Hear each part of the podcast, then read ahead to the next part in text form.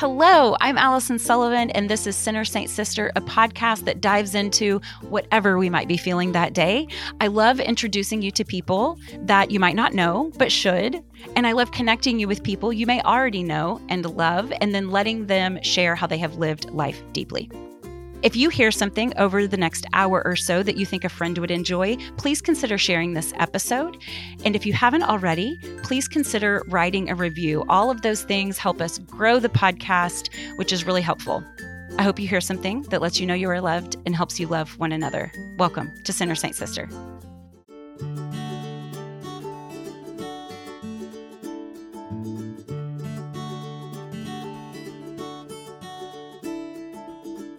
I was involved in a mom's group at our church. It was just a couple of women each time, led by a nun, a little on the serious side. There were no thrills, no frills. We looked at what the reading would be for the next week, and then Sister Joanne would ask probing questions to pry words out of our modest little mouths. We mostly sat around looking at our hands, silently begging for someone to please just offer something. Because my threshold for awkward is below sea level, it was always me, the hyper-friendly convert, driveling on and on. And I left annoyed with myself week after week, feeling like I'd probably talked too much. One day, Sister Joanne asked us to begin our lesson by closing our eyes and taking a few deep breaths. It was a little uncomfortable in such a small group, but Sister Joanne seemed to have no trouble with the artlessness of dragging people along. On our first big inhale, she said, "Breathe God in." And then on our exhale, she said to breathe love out.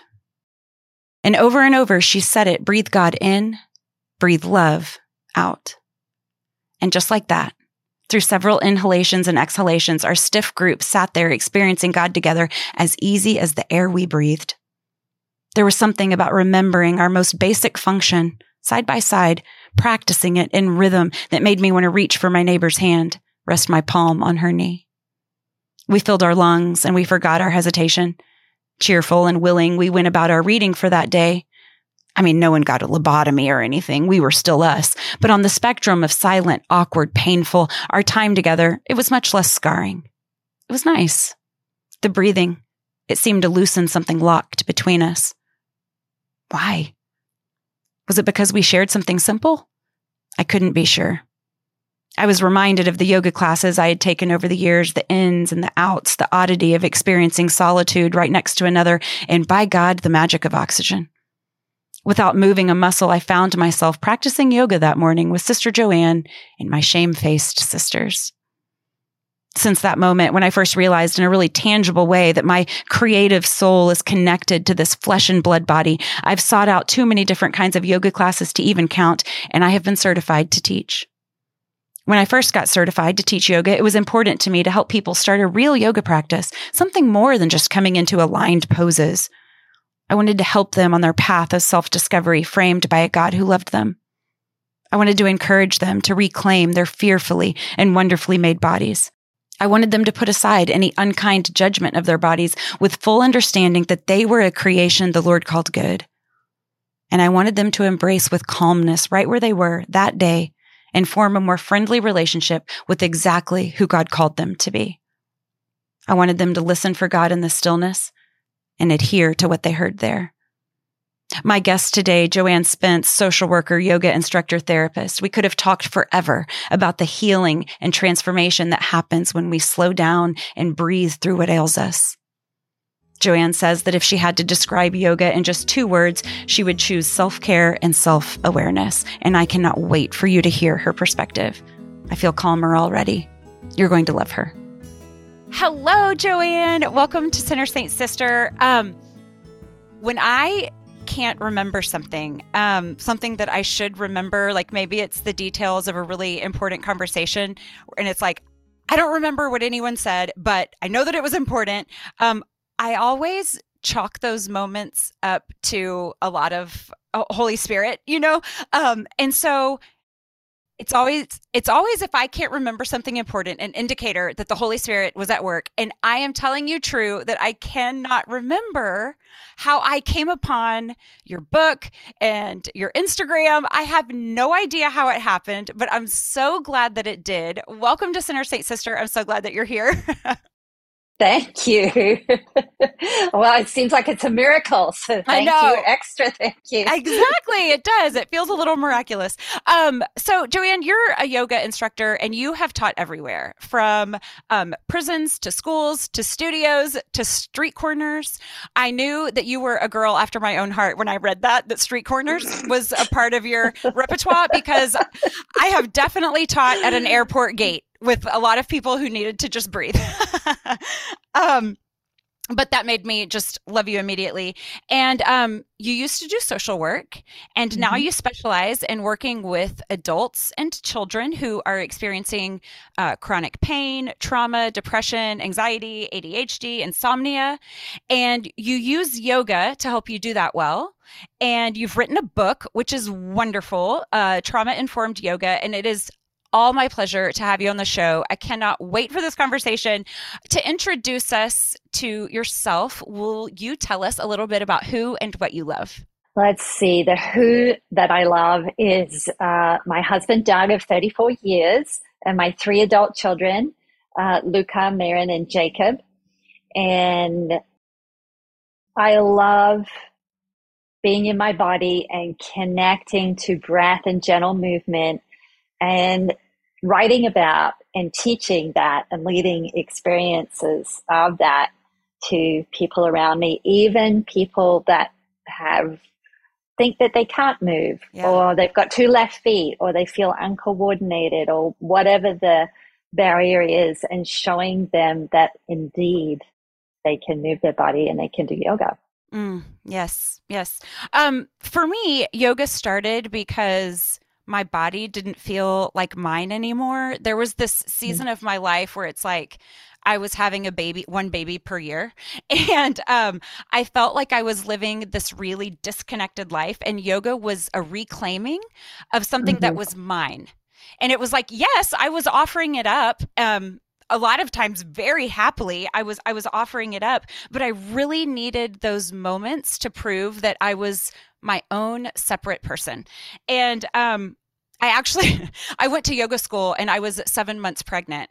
And the whole time I was insisting on being just like everyone else. You know, I'm not sick, I'm pregnant, and I want to do the thing. I, it's like I needed to prove to myself that I was powerful, you know? And so, I, or, or that I could do this or that I, I, but then once I got deeper into motherhood, it shifted my, and my, my practice shifted.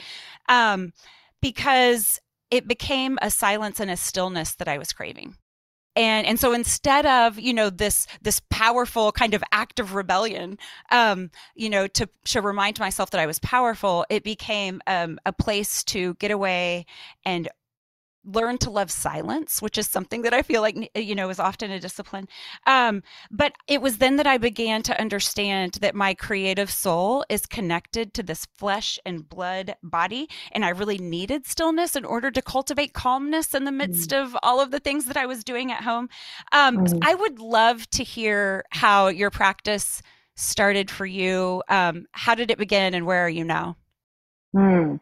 Well, thank you. I'd love to share that. But I do have to comment on your pregnancy story and being in the training, because the irony of what you just said and the, I think the, one of the most powerful thing we can do as women is to bear children mm-hmm. and to be in that process and mm-hmm. to um, understand the power that yeah. and the embodiment Agreed. Of that. So um, I was not pregnant. I was... Um, at a time in my life with two young children, and I had a really serious car accident, and I uh, was unable to do any of the things in my life that I identified with being a, a wife and a young mother. Yeah. And um, I was um, still a social worker then. And it really, I, I, I valued my health, but I probably talked about being healthy rather than doing things that yeah, were healthy. I relate to that. And I'd had a long history of um, being a committed bike rider and uh, being interested in, in nutrition and, and, and, and truly trying to be well. It was a think intellectual experience right. rather than actual, mm-hmm. but it was in that space that um, this car accident happened, and it sidelined me for nearly two years. Hmm. And I mean, I was fine, and I had good medical care and, and some of the best doctors and therapists. But in that space, I realized that despite getting the broken parts getting um, mended, that I wasn't well, and that it was, mm-hmm. I self-diagnosed myself with depression. Mm-hmm. Um, it was really difficult to reach out. And I don't know, it could be just as hard for helpers to ask for help. Mm-hmm. But I found myself in that space of um, desperation. Mm-hmm. And why aren't I getting better when I look fine?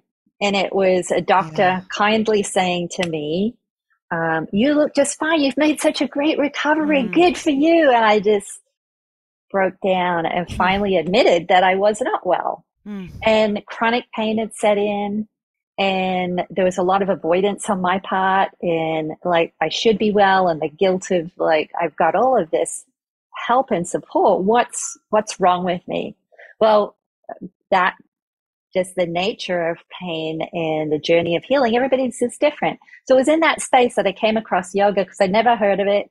I'd never, I didn't hang out with anybody that did yoga, wasn't. It just wasn't in my, uh, on my radar. And I was working at a health club teaching fitness and aqua aerobics, because it's the only thing that I could do in my recovery period. But I was like not breathing, and uh, yeah. um, didn't have any concept of the role of the breath to my mental health, my physical health. And I certainly didn't like being still. Mm-hmm. Mm-hmm. I went to this weekend work, yoga workshop because this club was paying for it. So we would like you to participate, and we need more yoga teachers. It was one of those weekend quickies. Yeah. And it began a journey. And th- three days after that first experience, I was pain-free for the first time in two years. Wow. And I still didn't know what the heck it was that I had done and what this practice was about, because I seemed really different from the other people. I wasn't bendy, and I thought I yeah. was fit, and I and I wasn't. Mm. Um, but something shifted, and I decided, like, sort of attuned to my own personality, that when I find something's really good, I want to share it with other people. And it led to me getting more training, opening yoga studios, and all of those myriad of places you mentioned of, of saying, I'm going to keep telling this message and until oh. nobody wants to listen anymore. Oh. So that's how wow. I got into the practice, and it it's become a lifestyle now. Mm-hmm.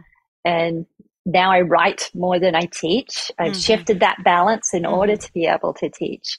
Mm-hmm. Uh, but there was a time where I would teach, I'm not going to say how many classes because it wasn't healthy, but many classes in a day. Mm-hmm. And I was doing that full time for a very long time. So I've shifted the balance, and I've mm-hmm. brought more of that balance mm-hmm. back, which works better for my body, mind, and my spirit. Yeah. Wow. Thank you for sharing all of that. You know, you say, um, you know, something shifted, and I really, I feel that I resonate with that. And there are so many things that are kind of hard to explain about yoga. Mm-hmm. You know, it, it's, mm-hmm. it feels like magic.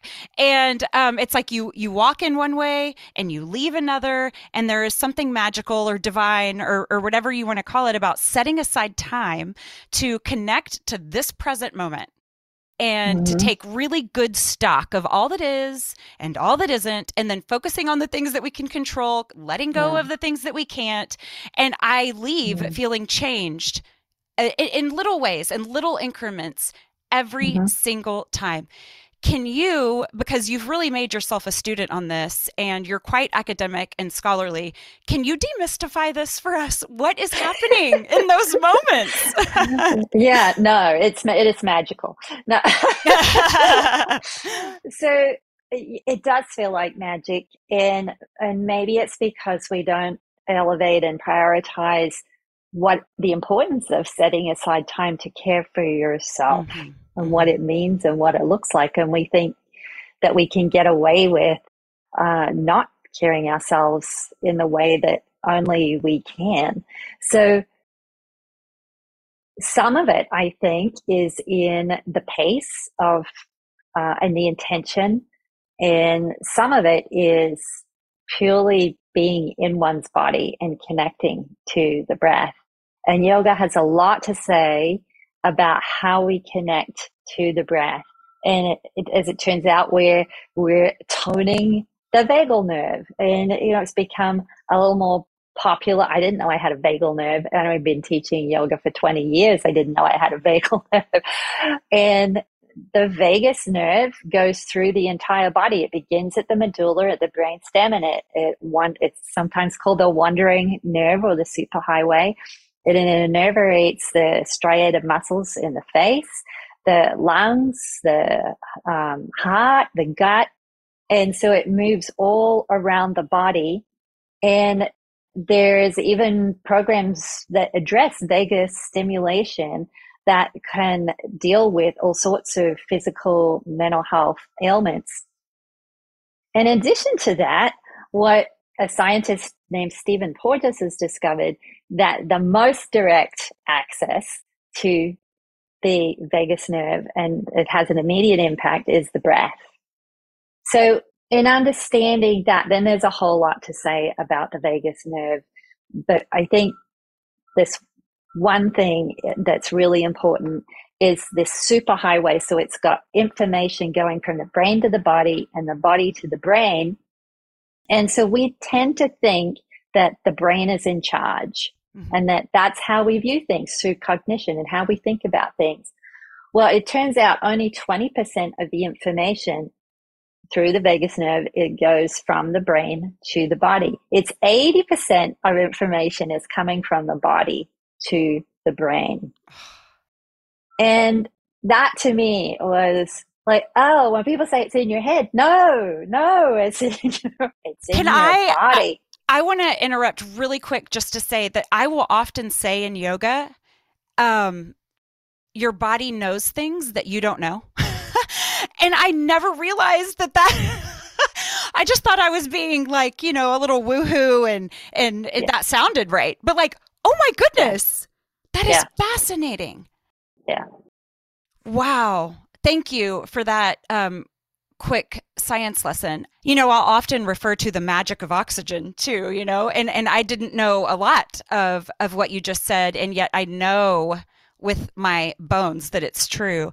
Um, aside from the scientific aspect, there's just a lot to say about stillness and silence and bring, we live such disconnected lives and we bring those things, everything all at once into harmony, which is probably how it's supposed to be and how it works the best. And so we connect all of ourselves and then we have these quiet moving prayers and there's so many benefits. Um, what are the biggest emotional or spiritual changes that you've seen in yourself and in your clients? I think um, this is true for many people, uh, many of the clients and students that I've had in my classes, which was similar for me, is that we had two switches and it was on and off. So either on and moving, yeah. usually at speed, and off on the nods, or like just exhausted and mm-hmm. going to sleep. And I I think the most important part of the yoga practice is the end part, the shavasana, resting, mm-hmm. corpse pose. And honestly, I just thought it was a big waste of time. who, the, who the heck has right. time to be doing that? And it turns out that this space of resting and being aware, not sleeping or napping, yeah. but this restful place of alert awareness and the mm. body is relaxed, so mm-hmm. the mind's alert, the body's relaxed, was something I had never experienced. Or if I'd ever experienced it, I, it, I missed it, didn't recognize it. And I realize now that that is not uncommon. And so I was teaching, I'd learned intellectually how to teach this part of the class. And and my husband and I would have jokes, let's have a workshop on Shavasana. We'll just have everybody laying down. Well, it turns out all these years later, that's exactly what we what where I've landed. But at the time, I thought it was a joke because I'd never experienced it in my body. Right. And then one day, after years of practice and teaching, I went to a yoga class, which I highly recommend that yoga teachers do that yes. every week. Yes. And I felt alert but relaxed, and I just started crying. Mm. Yes. And it wasn't like sobbing. It was just uh-huh. these quiet tears of, oh my God, I've just experienced something mm. that I that's unfamiliar to me. Yeah. Yeah. That's why people come to yoga. Yeah. I mean, it's it's only in stillness that I can really even know what I'm what I'm up against and, and how I feel about it, or or which emotions are getting the better of me. It's only mm. in that carving out of time. And our culture is so mm. averse to it. Um, you know, it's like if if if we allow ourselves to linger, you know, linger just by definition is, mm-hmm. is allowing time. And, mm-hmm. and that time will be filled by the world. Mm-hmm. You know, we have, we live in this culture that's really, um, about crossing things off of a, a to-do list, or processing more information, or achieving more things. And so lingering, just that lingering can be a real enemy to our world. And we linger over what we love, and we love what we linger over. It's I had this moment the other night. I was, I had my little girl's face, and I was staring. We, our eyes were kind of harnessed the way that people who mm-hmm. are comfortably in love can do, you know, mm-hmm. and, and it's very few people when you think about it in the world that you can just like gaze into one another's eyes with comfort. Mm-hmm. And, and, and, and the word linger, that word came to me uh, and mm-hmm. its importance. You know, I want to linger over this. I want to stay with this for a moment and fall deeper, you know, in love. Like, how many things in our lives aren't getting the attention mm-hmm. they need? I love, I love mm-hmm. your answer about just the simple stillness of it mm-hmm. all. Yeah. Mm-hmm. um, and it's hard. It is it's hard. hard. It's a discipline. Um, what do you have yeah. to say? I feel like, um, do you have anything to say about perfectionism? Because, um, I, I struggle with this, m- my own self. Mm-hmm. It's like, I'm either a hundred percent or nah, I'm good, because I don't really like mm-hmm. a work in progress. I don't like anything halfway. And there's something about yoga that's helped me embrace a lack of perfectionism, because my physical body won't even allow it. Like, I am probably pretty competitive by nature, but I have scoliosis, and in a yoga room, I have to let it go. It, there is no perfection in yoga for me. Um, do you have any thoughts on, is that something that you, because when you were talking about a difficulty in standing still and all these, you know, I'm like, I feel like we might be kindred spirits, and this might be something for you too. Yeah, I had to kiss that one goodbye and let it go. Um, and I don't know that I'm a good example of someone who was really attached to perfectionism, but I see it all the time. Mm-hmm. And it's really paralyzing. It is. Often to being able to to be who you are. And so we have a saying in our house, and I've heard it from a, a teacher of mine. It's like, is the good enough mother home? Because I would rather wear the Superwoman t-shirt. I have the t-shirt. I identify with her. Yeah. And she got sick and exhausted in mm. on being a yoga teacher and running yoga studios and a yoga nonprofit, and Um, and life, raising three children, I'm not discounting those other things, and taking one's own medicine, especially in this field, and being able to look those things in the eye and recognize yeah. the things that are holding us back, or things that maybe served us in a time. I mean, mm. if I'm having heart surgery or some, I want my surgeon to have an element of perfectionism in their craft. Yeah. As a yoga teacher and a writer, not so much. Yeah. And so there's a way and a pathway when those things are necessary. And I love that. Wow. The good enough mother, is she yeah. home? Yeah. Wow. I love that. That there, because what you're telling me is that that part of me that yearns for that, there are spaces where it's appropriate. It's just not this one. Oh, that's so great. That gives a lot of permission. I feel like a lot of yoga for me is about, I mentioned a little bit earlier, embracing a present moment. You know, there's nothing that we can effectively change except the present moment. And so a lot of times there's a, there's a resistance to that change. And so if something is going well and then change comes, we're upset. Or if something is not going well and change isn't coming, we're upset. And so we're often imposing our own time frames on change. And there's something about my practice that allows me um, freedom in whatever's coming, you know? Mm-hmm. And, um, and sometimes the present moment sucks so much we don't want to be in it. Yeah, yeah, yeah. And so we, so we're, so we're not. And but even that, like leaning into, yoga gives space for me to lean into the things that if I weren't setting aside that time and space, I would avoid.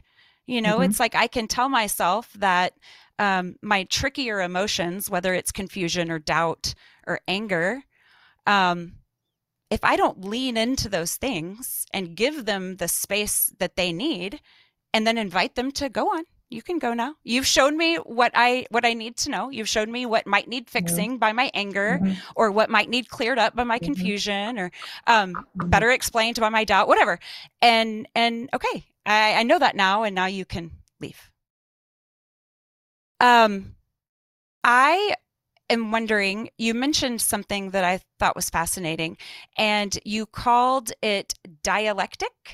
Yes, mm-hmm. This is sounding familiar. And so it's holding mm-hmm. two things that are opposite, but both true at the very same time. Can you talk about how that shows up in practice often? Yeah, I was referring to a style of therapy um, that was the therapy of choice at the psychiatric institution that I worked at for nearly ten years. So it's a term in therapy, dialectical behavioral therapy, that Kim is um, the founder of that is Marsha Linehan. I was using it in the context of the synthesis of opposites. So on one hand, this radical acceptance of self, of who you are. And on the other hand, this ability and need to change, and particularly as that relates in mental health field. Um, you think about that in um, addiction recovery, and um, this is usually the hardest work any of us have to do, is yeah. this radical self-acceptance yeah. on one hand. And this is part of accepting the beloved, this mm-hmm. the the nature of, mm-hmm. of who we are. Mm-hmm. And at the same time that there's some destructive elements in how we're operating, and in order to live and live into this self and the beloved, this change that's necessary. Yeah, it's really, it's really freeing. Um, I feel like that just kind of happened just now. I like uh, the little bit of therapy that you gave me about perfectionism is that that's not all bad. That's not all bad, you know? Mm-hmm. And so I love when, when, when conflicting things show up at the same time and we make space for all of it. Um, mm-hmm.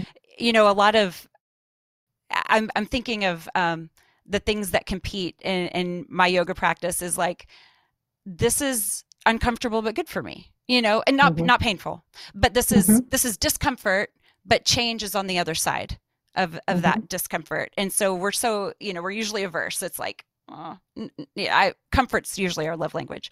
Um, similarly, there's times where it's like, in that space, I'm remembering things that I already knew, you know, it's mm-hmm. a, it's a time to remember. And yet that feels like discovery. And those things kind of feel like opposites a little bit. So things, things like that come up all the time. And I, it's mm-hmm. like losing our balance to find it, you know, we need to lose mm-hmm. our balance. That's, that's mm-hmm. good. That's okay.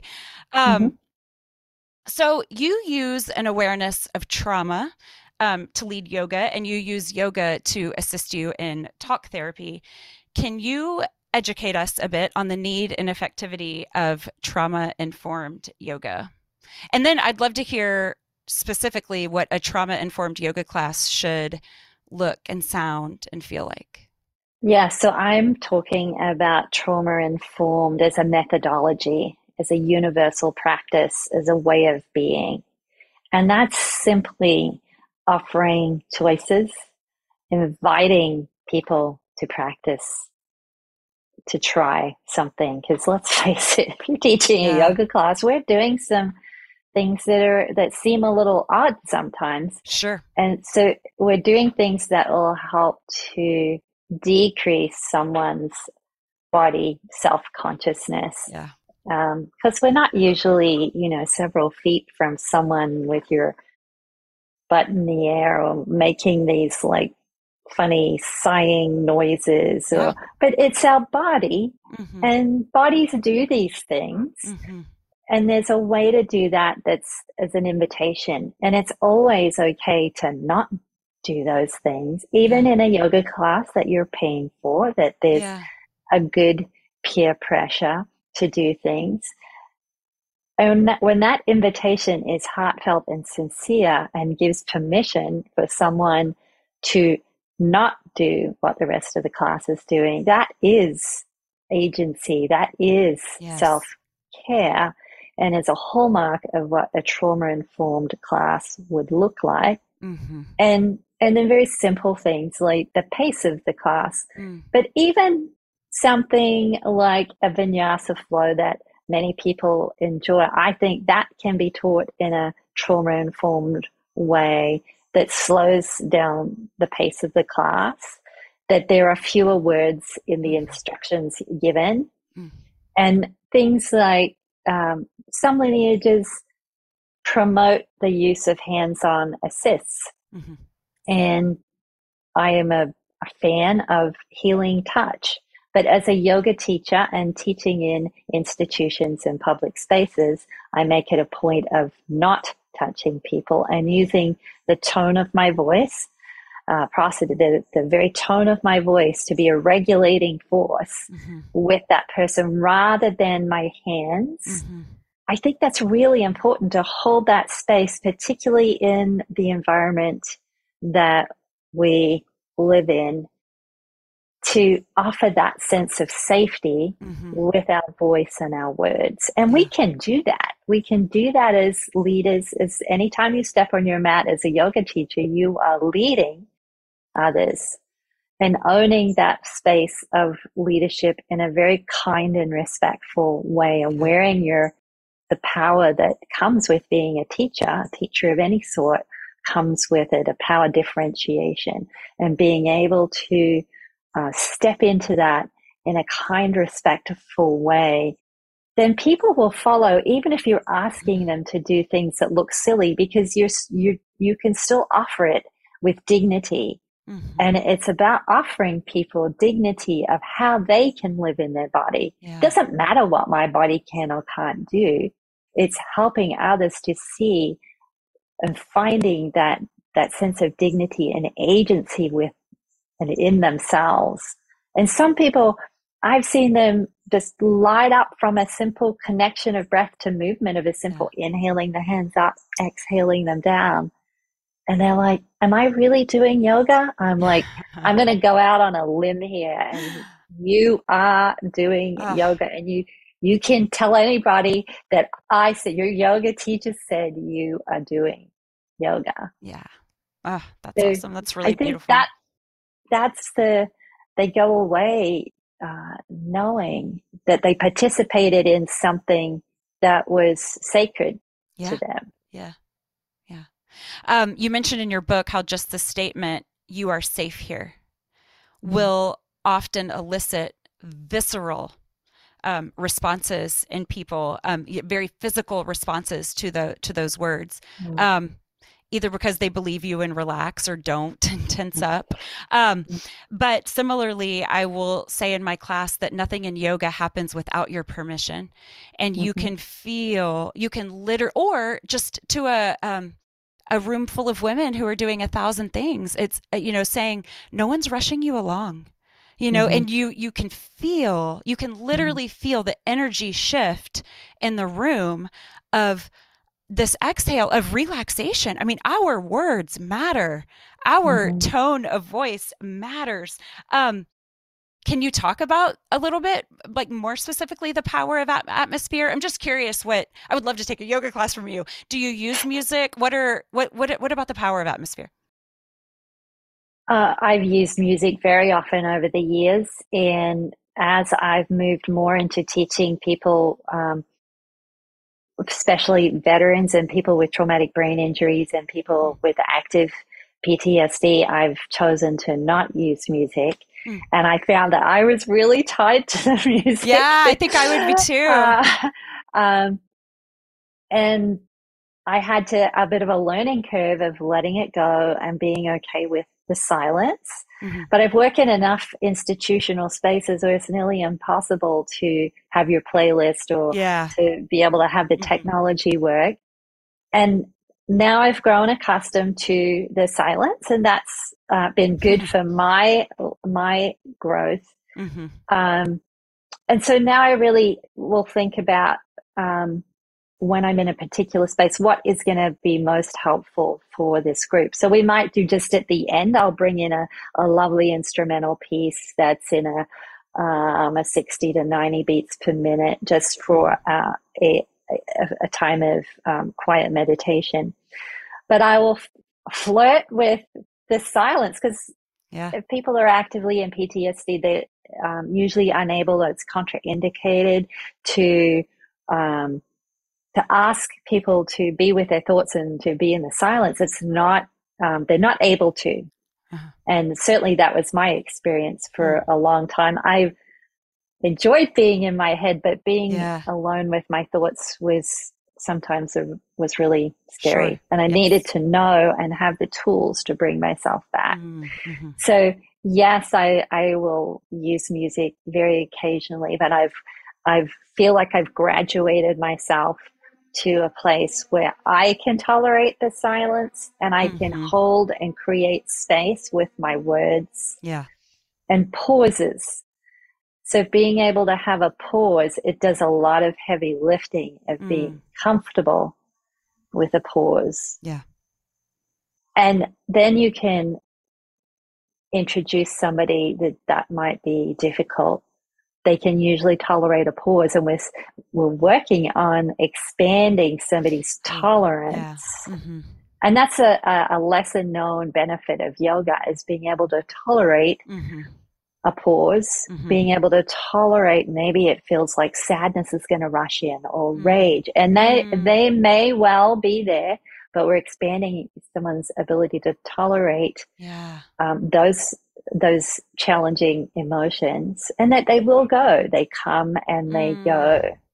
It doesn't feel like that at first. Right. So there's a real art and a dance to introducing a pause and being a, able to elongate that. And then there's the more, the sounds of things like the bowls, playing the, the singing bowls mm-hmm. yes. or the, the big crystal bowls, and um, introducing somebody to the sound Um, vibration as yeah. as healing. Without it, it's actually, it sounds really woo-woo, and it isn't. um, the vibration of the voice, and then the vibration of even like a, a percussion instrument, like a hangpan. Mm-hmm. I'm mm-hmm. playing with my air, playing my air hangpan here. Um, there's a particular resonance and frequency of those sounds mm-hmm. um, that. Uh, are acting upon the nervous system in a very particular mm-hmm, way mm-hmm. Uh, for that therapeutic purpose, that even when someone wouldn't have said, oh yeah, I really like that particular sound, it's resonating and doing something in them without even a conscious awareness. And I love that. About. I feel like that's being normalized now with A S M R and, and the things that people are, are seeking out um, to, mm-hmm. to relax themselves, or to meditate, or to go to sleep, or, or whatever. Mm-hmm. While you were talking, I was thinking about how yoga can often teach me that um, while I'm in discomfort, um, it doesn't last long. I mean, it might, mm-hmm. it might last longer than I'd like, but either mm-hmm. I get stronger or something changes. And so mm-hmm. leaning in, in this risk-free space to those difficult emotions, just for a moment. And mm-hmm. I love what you said about building up stamina for that. That's that's mm-hmm. really that's really powerful. Um, so, Joanne, my son goes to an urban middle school with very diverse um, racial and socioeconomic populations, and so there's just, there's a lot of tension. And um, and then over the last several years, we've thrown COVID and quarantine on on top of an already difficult situation, um, and so kids were alone for, you know, almost two years, while their parents are working, you know, two jobs. And um, then we, we threw all of them together in a building, um, thousands of them. It was like the worst social experiment ever, and be like, well, let's see how it goes. And, um, and it's going terribly. Last year, I can say pretty confidently, I think there was at least one fight per day. And mm-hmm. um, with all you and I know about emotional regulation, I am dying to have a meeting with a principal and explain the idea of some required class, um, maybe just thirty minutes, where we breathe and talk and journal and stretch and get some silence and peace. And I feel so certain of its success, and yet it feels like a pipe dream. And then I see that you have done this. I, you have made this a reality. Talk to me. How did you do it? How does it look? Well, um, I decided working in a, a yoga studio was not enough.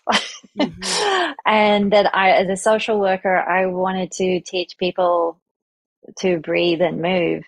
And the um, I'd often work with underserved populations that were unlikely to come into my lovely Main Street yoga studio and pay money right. to right. move and breathe. And so that's where the germ of the idea for yoga in schools came. Yeah. And I got a call from a principal one day who said, um, I heard you teach children, please come to my school, and we want yoga instead of P E. And I'm like, what a great idea. And so that started me on a journey of, oh, well, can I lose their money for that? Will people pay for that? And the answer was yes, maybe. And but in forming a nonprofit, we're able to get grant funding and some very generous foundations in Pittsburgh that care deeply about the residents of southwestern Pennsylvania contributed money to start a pilot program. And then people like the Heinz Endowment were were convinced that this would be a good thing for public school teachers and for P E teachers, and we grew from there. And it turns out that P E teachers make excellent yoga teachers. Yeah. Wow. Oh my goodness. So you you have a nonprofit organization that does just that. It's called Yoga in Schools. Mm-hmm. Okay. How can we support you or find that? Well, we have a website, yoga in schools dot org, and we sometimes offer trainings. Um, as I mentioned, it's uh, I've moved more into writing about those right. experiences than teaching them. Um, but we're because we're small and lean and mean in our operations, uh, we just hold space to say, yes, this is possible. And we've written about that. We've got free resources that that teachers or parents can access and offer principals. Like we have, there's a model, and there's many models. Uh, we happen to be one that focused on training teachers and P E teachers. Now it's called the Train the Trainer model. And there's a white paper. Free white paper on our website where, where we've written and um, cite other resources. Um, there's a great book um, on Amazon called Best Practices for Yoga in Schools, and I'm a contributor to that to that book. And it brings together some of the um, the best children's yoga teachers in the country, saying this is what works, this is what um, these are best practices to think about for the very conversation. To prepare you for that conversation with the principal. Okay. I'm diving in, and I'm going to keep you posted. I'm diving in, and I'm giving all credit to you, and I'll let you know how it goes. I, I am feel, cheering for you. Thank you. I feel so passionately about this. Um, lastly, Joanne, I really wanted to discuss faith with you. I know that you practice yoga secularly um, with perhaps the ma- majority of your clients. Of course, yoga has Hindu roots, um, but you and I both happen to be Christians and use yoga as a way of prayer to commune with God, who loves us just as we are. Um, how has yoga deepened your faith life? Oh, so many ways, and we don't have time to tell you all I know, of those ways. I know it. But, but this might be twenty, a whole other episode, by the way. it may, it may be. Um, twenty-some years ago, um, I um, found a book called Prayers of Heart and Body, or Prayer of Heart and Body, uh, Yoga as a Christian Spiritual Practice by Father Tom Ryan. He was a Catholic priest, and it was the first time I'd heard of the, of the words um, Christian Spiritual Practice uh, with yoga. And I read the book and then started calling to try and find out. I have to talk to this man. And finally, I tracked him down at his home in, he was living in New York City then, and we had a great conversation. And he introduced me to a group. He was like, I have this retreat coming up. I'm like, retreat? I had three young children, jumped right in. And every other year for the last twenty-two years, I've been meeting in a, with this group that's now called Christians Practicing Yoga. Mm-hmm. And I've found a, a tribe and a community mm. of people who um, haven't felt the need to Christianize the practice. We, we oh. uh, are... Um, We're good with the roots of yoga being as they are, and studying the the um, those um, sacred texts of the and what does that mean for us? And coming together, of coming to God with our bodies, like God has come to us, mm. and praying together and worshiping with our whole bodies and meditating together. Twice daily practices. We do that for a whole week, and then we share together and we learn about different uh, yoga practices that resource us as yoga teachers and as followers, um, God lovers, and um, people that are probably both religious and spiritual, mm-hmm. and mm-hmm. to really dig deep into what does that mean, and where in our liturgies do we move? What are the embodied parts that are already there that we didn't know and appreciate? And where are parts that we could um, take our practice, our yoga practice, and acknowledge that the body's alive and well, and that God has a lot to say about our bodies, mm-hmm. and and that he sent his son in a body, and that that's scandalous, mm-hmm. and we can celebrate mm-hmm. that scandal together. Mm-hmm. And so that's where it sort of all weaves in, and it's changed It's changed me. It's changed my prayer life. It's given me that place of an in for the stillness, and that be still and know that I'm God, mm-hmm. because I couldn't understand or relate to that. I mm-hmm. couldn't focus my prayers.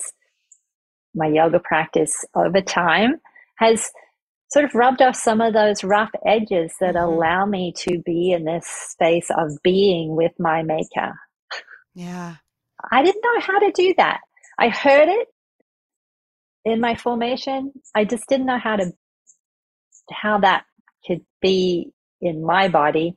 And I've learned how to be with God, yeah. and to be, to be still and know through my yoga practice.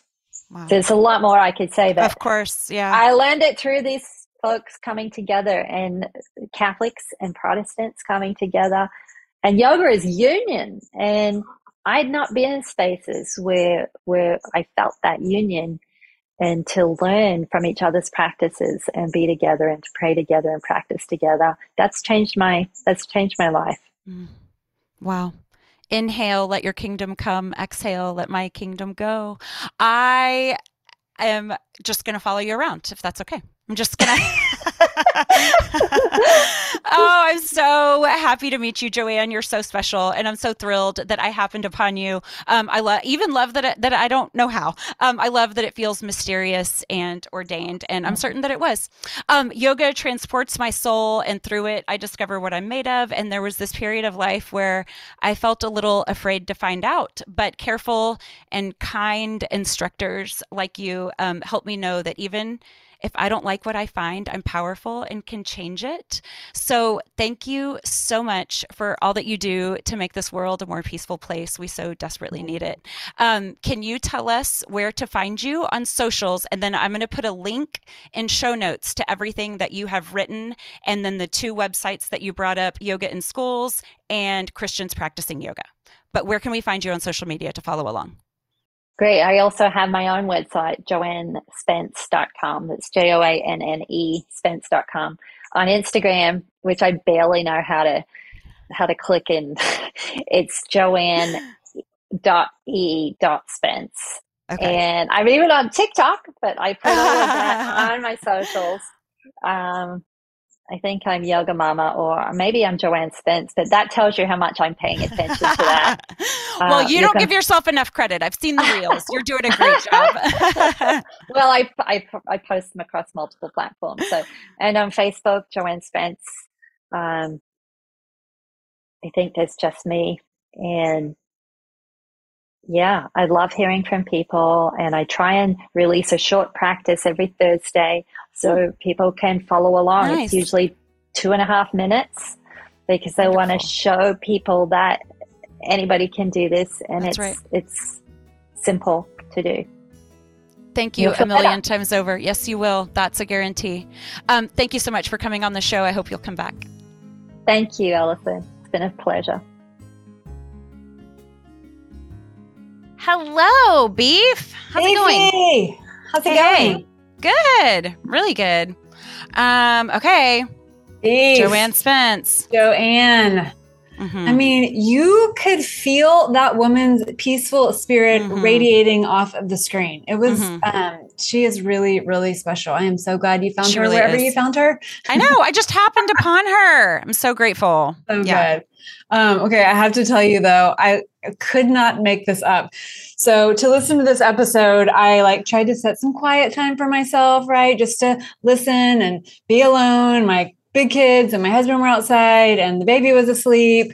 I lit a candle, turned on the episode. I was like listening, considering a bubble bath.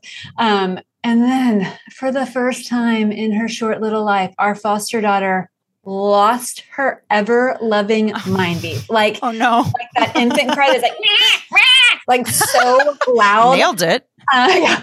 And of course, you know, everybody's outside, so I have to go get her, but I was determined to listen. So I just keep increasing y'all's volume over her.